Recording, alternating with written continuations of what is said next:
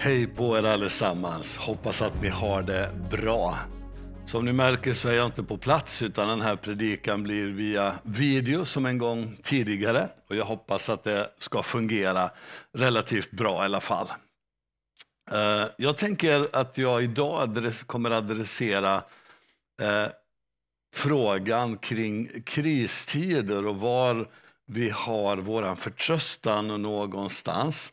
Så jag vill bara be att du öppnar ditt hjärta och ditt sinne och lyssnar på det jag har att säga och försöker att ta in det. Vi ber tillsammans. Himmelske Fader, jag ber att du ska hjälpa mig att förmedla det som du har lagt på mitt hjärta. Och jag ber heligande tala till oss just nu. I Jesu namn. Amen. När vi tittar tillbaka så är det många saker som har pekat på att vi skulle se en större stabilitet i den tid vi lever i. De, eh, alltså utvecklingen de senaste 80 till 120 år bakåt i alla fall har ju visat på en, stä, liksom en ständig uppgående kurva där allting bara skulle bli bättre välfärden, ekonomin, hälsan etc. Och tanken inom evolutionismen åtminstone är att allt ska evolveras eller utvecklas hela tiden och bli bättre och bättre. Och för 130 år sedan ungefär så eh, uttryckte man, humanisterna sa i alla fall att eh, vi var rätt så färdigutvecklade, vilket betydde att vi alldeles eh, att, alltså att vi var alldeles för färdigutvecklade för att ett, ett hemskt krig skulle dra igång igen. Eh, och nu väntade man en, en fridfull tid. Eh, jag menar, I den tiden vi har levt i så fick vi uppleva hur Berlinmuren föll, kalla krigets dagar var över. Eh, många satte sin förhoppning även på, på ehm, ehm, den, den muslimska eller arabiska våren i muslimvärlden och tänker att det skulle bli frid och fred. Men så är det ju inte. Hoppet gick i krasch ganska så snabbt. Eh, flygplanet som uppfanns 1898. Det användes istället ett antal år senare för att släppa ner bomber. 1939 så övertalar Hitler en hel, ett helt folk om behovet om att besvara en, eller bevara en ren ras, en överlägsen sådan och rättfärdigade på så sätt massaker av miljontals judar och andra folkslag och människor som man inte tyckte skulle duga. Och de här massakrerna med Hitler och, och Stalin, Pol Pot och Idi Amin, det sopar undan allt hopp om en god mänsklighet. Och under de senare åren har vi ju sett hur IS har betett sig. Vi har Eh, följt olika krigshärdar och nu det här med, Af eh, med kriget i Ukraina och Putin som agerar på det sättet han gör. Vi ser de olika konstellationerna med eh, Ryssland och eh, Nordkorea, Kina. Vi vet inte hur Turkiet spelar sina kort och vi ser hela västvärlden gadda sig samman och spänningarna mellan öst och väst och olika saker har ju bara eskalerat istället. Och det är sorgligt att se allt det här, hur man försöker spänna sina muskler för att visa att jag är min sann stark och jag har de här vapnen. Eh, men, men frågan idag är hur adresserar vi allt det här som Guds församling? Vad, på vilket sätt gensvarar vi och vad, vad kan vi säga som kyrka och som Guds folk? Det är förståeligt att människor oroar sig när man i nationell tv säger att vi behöver förbereda oss för krig. Och när jag pratar med människor så kommer det fram att det finns en hel del oro lite här och var. Men hur adresserar vi denna oro som kyrka, som församling? Så här kommer några tankar från min sida. Eh, några saker som jag har gått och funderat över och bett över och, och som jag hoppas på något sätt ska kunna hjälpa dig. Och Det första jag vill säga till dig är, ha din trygghet i Gud. Och en av kyrkans, en av vår största uppgift är att förmedla hopp i denna världen. Ett hopp som är fast, ett hopp som är bestående. Men vad innebär det då att ha sin trygghet hos Gud eller i Gud? För att kunna förstå det så tror jag att vi behöver jämföra med att ha vår trygghet i någonting annat än att ha tryggheten hos Gud. Om jag skulle sammanfatta den oro jag hör människor uttrycka och inte minst den oro som förmedlas i och genom media så landar det oftast, oftast i ekonomisk otrygghet.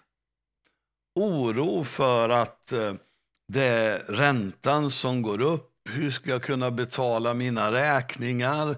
Nu blir det dyrt med el. Hur blir det med bränslepriser? Det och det finns inte. Det är kris i vården och det saknas pengar både här och där.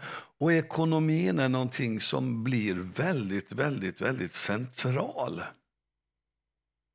Och då tänker jag att har vi vår trygghet i det vi äger, i våra ägodelar, i våra pengar, i vår ekonomi, så skakar det rätt så rejält.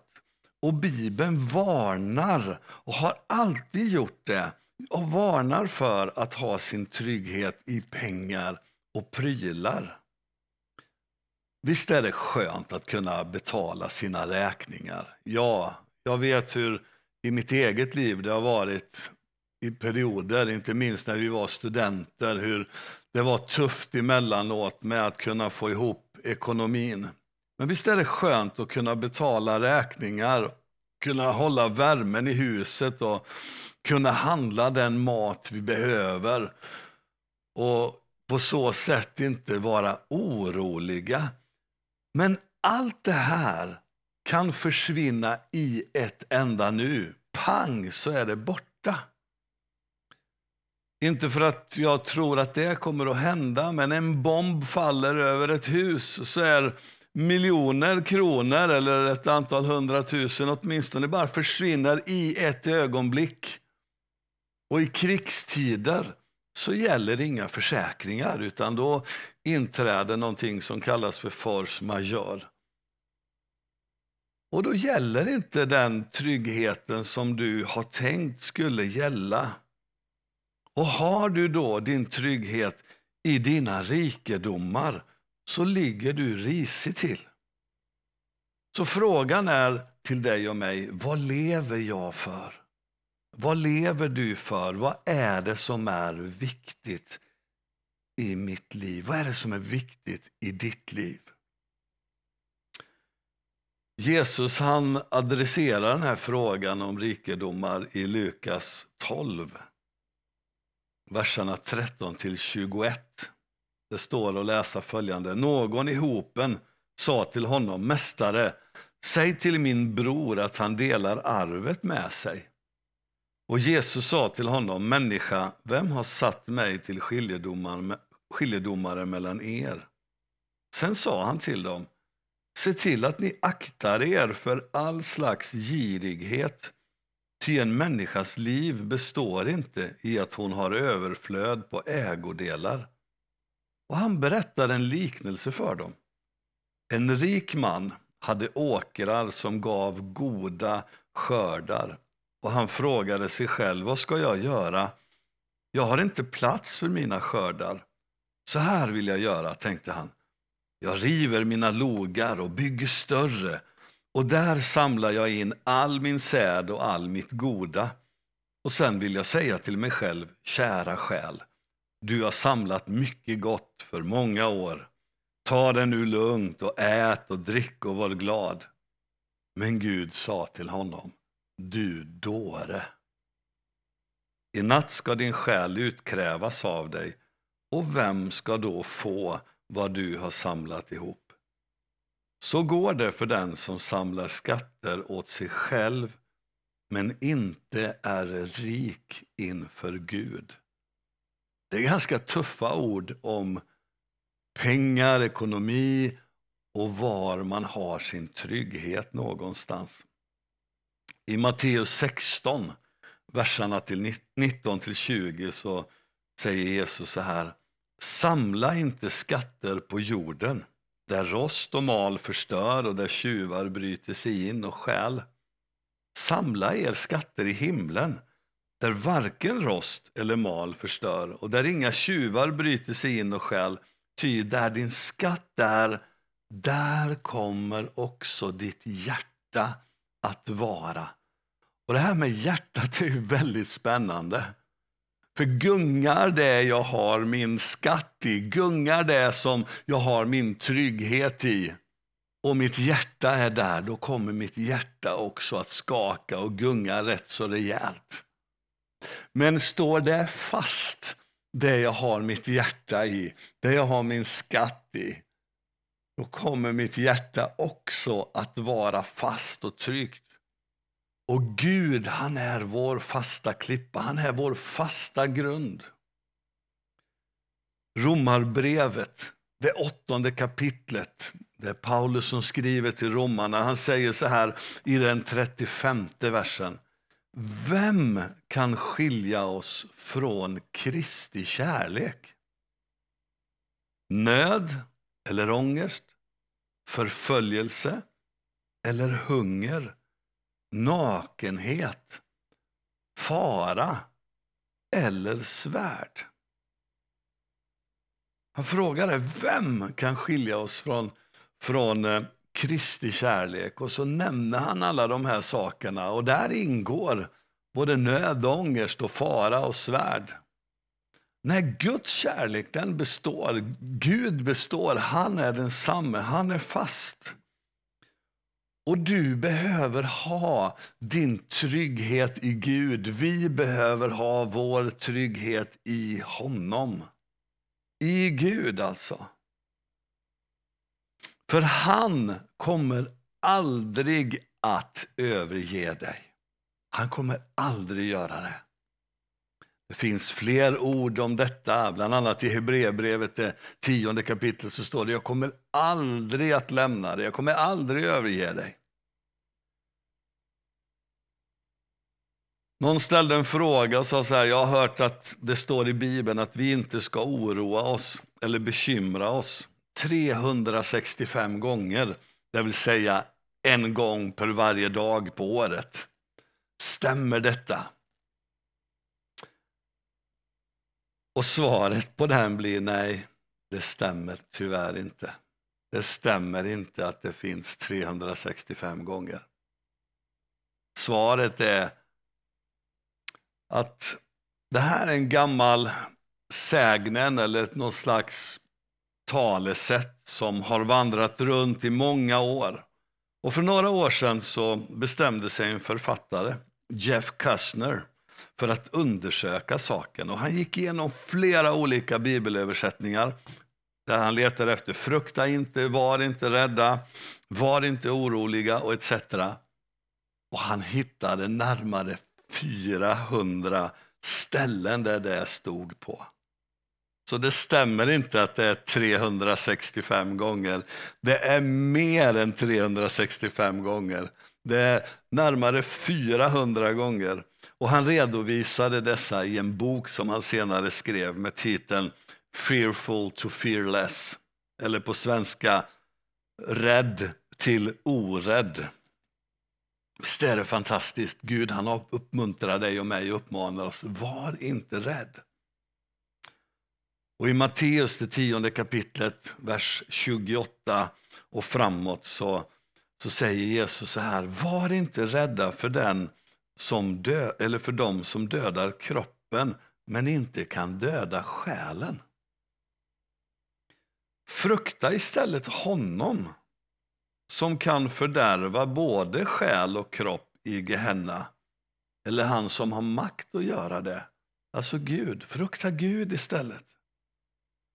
Och så fortsätter det, säljs inte två sparvar för ett kopparmynt, alltså för ingenting egentligen. Och inte en enda faller till marken utan er faders vilja. Eller egentligen står det utan er fader.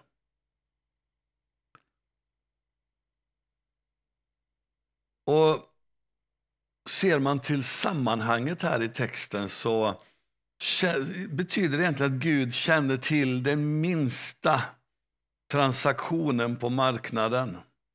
Och han har räknat huvudhåren på varje människa och då kände han också till när en sparv faller död ner. Och döden fanns ju inte i skapelsen före syndafallet och är inte i Guds vilja. Och det kan vara farligt att använda den här versen då som grund för en doktrin, vare sig för eller emot predestination eftersom ordet vilja här inte finns i grundtexten. Utan vad texten säger egentligen att inget av detta sker utan att, att Gud ser det och Gud är väl medveten om det. Och han har ju historien i sin hand. Så det här var min första punkt. Ha din trygghet i Gud. Inte i prylar, inte i rikedom, inte i det som, som liksom du ser för ögat och som du tänker det här kommer att rädda mig. Det kan puff, bara försvinna när som och det behöver inte vara ett krig. Kommer du ihåg när stormen Gudrun var och mängder med människor blev av med sin skog som föll? Det var ett antal personer då som tog sina liv därför att deras rikedom, det de ägde, det som var viktigt för dem, det hade försvunnit. Så sorgligt. Den här första punkten var lite längre kanske, jag ska försöka vara lite kortare med de andra två. Punkt nummer två, var praktisk. Att tänka praktiskt utan att för den skull handla i panik kan vara bra. Vi är ju invaggade i någon slags trygghet i Sverige därför att det har varit så lugnt i många år. Men i många, många, många länder över den här jorden så är det oroligt. Det skiftar, det är med regeringar och olika saker. Ekonomin går upp och ner och människor behöver förbereda sig. Och det är inte fel att förbereda sig på saker som skulle kunna hända utan att för den skull leva i fruktan för det. Det, det är bra att ha lite framförhållning även om det för vissa då kan låta skrämmande. Men vi har ju en benägenhet att ibland handla i panik istället. Minns ni toapapperkrisen under corona? Det vart ju i princip löjligt. Hyllorna vart tomma på en gång och det gick knappt inte att få tag på toapapper. Och det här var ju någonting som hände över hela globen. Hur märkligt det kan bli. Men några praktiska saker. Handla hem lite extra torrvaror och andra så du har extra ifall det skulle behövas. Och gärna för mer än dig själv.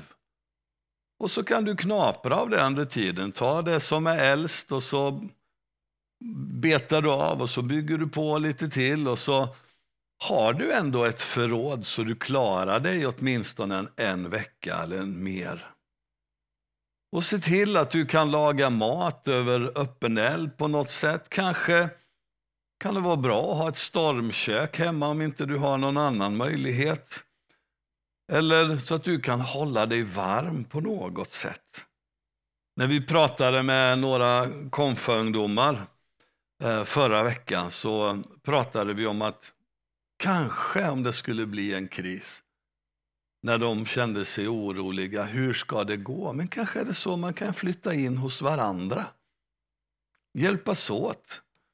laga mat tillsammans, hålla värmen tillsammans och kunna göra andra praktiska saker. Ja, men den som har en kamin hemma kan väl ta hem några som inte har en kamin och så vidare. Och Det som händer är att det här utmanar våran individualism. Oj, vad den utmanar oss.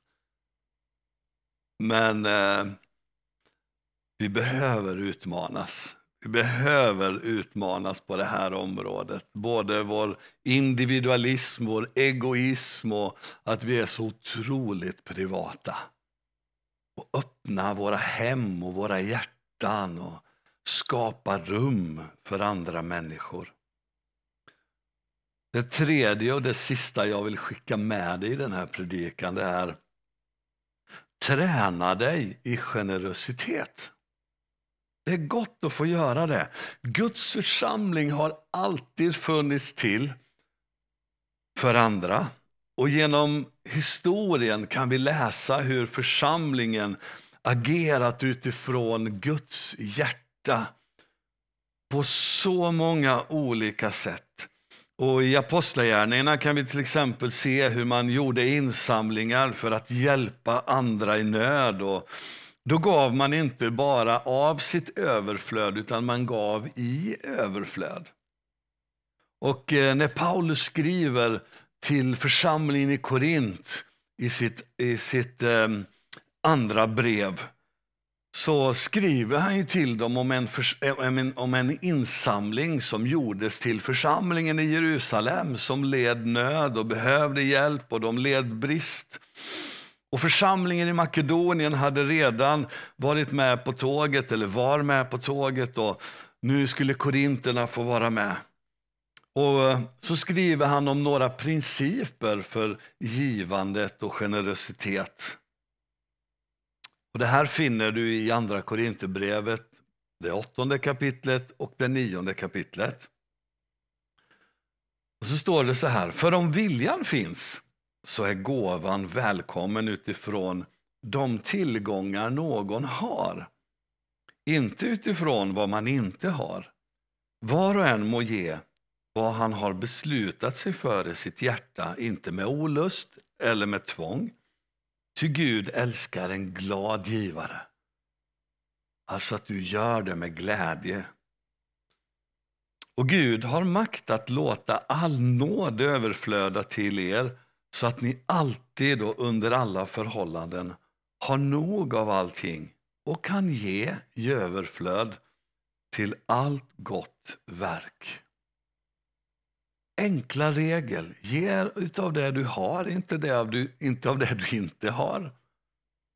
Och Paulus beskriver också i sitt brev att, att om du ger av ditt överflöd till den som inte har, om du ger av det du har så skapar vi också en balans där vi får bli jämlika på något sätt. Och det finns en styrka i att träna oss i generositet. Att vara generösa, att, att släppa taget om det som skulle kunna vara en gud eller avgud i våra liv. Att släppa taget om en falsk trygghet. Eh, och att när du ger bort någonting så känner du så bara, wow. Vi behöver träna oss i det. Och kanske är det så att när du bygger på lite större förråd hemma hos dig så tränar du i att tänka på någon annan än bara dig själv. Så avslutningsvis, min intention med den här predikan är inte att oroa dig. Absolut inte. Utan snarare tvärsom, att kunna tala hopp och trygghet in i ditt liv samt kunna utmana dig i några av de här, genom de här praktiska nycklarna. Ha din trygghet, ha din trygghet i Gud och inte i rikedomar. Var praktisk. Tänk praktiskt. Planera. Förbered dig för vissa saker. Och för det tredje då, träna dig i generositet.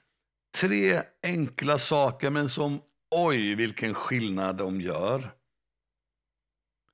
Och så vill jag bara läsa för dig igen ifrån Romarbrevet 8. Om du vill så kan du bara ta en stund och blunda där du sitter just nu. Bara lyssna på de här orden ifrån skriften. Romarbrevet, det åttonde kapitlet och de sista verserna där. Jag läser. Vem kan skilja oss från Kristi kärlek? Nöd eller ångest? Förföljelse eller hunger? Nakenhet, fara eller svärd? I allt detta vinner vi en överväldigande seger genom honom som har älskat oss. Ty jag är viss om att varken död eller liv, varken änglar eller furstar, varken något som nu är eller något som ska komma, varken makter, höjd eller djup eller något annat skapat ska kunna skilja oss från Guds kärlek i Kristus Jesus, vår Herre. Ska vi stå upp tillsammans? Du kan resa, resa på dig där du är. Och så ska vi be tillsammans. Vi ska be om Guds nåd över våra liv. Guds nåd på så sätt att dels att vi får ha vår trygghet i honom, men också att eh, våra liv får vara en kanal för Guds handlande. Att du och jag som kyrka, som församling får förmedla hopp till människor. Hopp i Gud och genom Gud. Att hoppet, att vägen, sanningen och livet, Jesus Kristus själv får vara synlig genom våra liv. Ska vi be tillsammans? Du kan väl ta någon som är jämte dig. Antingen så kan ni hålla om varandra eller hålla i handen eller på något sätt koppla ihop. Och så ber vi tillsammans. Jag ska be här framifrån och så, och så får du finnas med i bänken och be i den här riktningen. Ska vi göra så? Hitta någon. Ta tag i någon, håll dens hand eller håll om varandra eller på något sätt. Rör, flytta gärna på dig om det så behövs och stå inte ensam. Stå inte ensam, vi behöver varandra. Tack Jesus. Tack Jesus. Herre, vi eh, kommer inför ditt ansikte som dina barn just nu. Och herre, vi tackar dig för ditt ord. Vi tackar dig för det som du vill tala in i våra liv. Herre, du eh, talar om orostider i ditt ord innan du kommer tillbaka. Men samtidigt så säger du att när vi hör allt detta så ska vi räta på oss, räta på våra huvuden. Därför att vi vet att förlossningen är nära. Herre, vi har ingen aning om hur det ser ut framöver. Vi har ingen aning om hur morgondagen ser ut. Vi vet inte eh, om eh, det, är, det här enbart är, är så att säga krigslarm eller om det är någonting som är på riktigt som kommer att ske. Herre, vi vill vända våran blick emot dig. Vi vill vända våra hjärtan till dig, Herre, och ha vår trygghet i dig. Herre, vi ber, hjälp oss att lyfta bort vår blick ifrån det jordiska eller materiella och det som, som eh, så lätt kan bli vår trygghet om vi lägger fokus på det. Och jag ber att vår trygghet ska kunna få vara i dig. Herre, att vårt hjärta får vara på rätt plats. Och tack Herre för att du fyller varje person. Du fyller mig, du fyller oss med din frid, Herre. Den friden som övergår allt förstånd. Och hjälp oss, Herre, att vara kyrka för världen runt omkring. Att vara Kristi kropp här på jorden. Jag ber, kom helig Ande. Kom helig Ande. Och Herre, vi välsignar varandra. Vi välsignar vår broder och syster. Vi välsignar den som står jämte oss.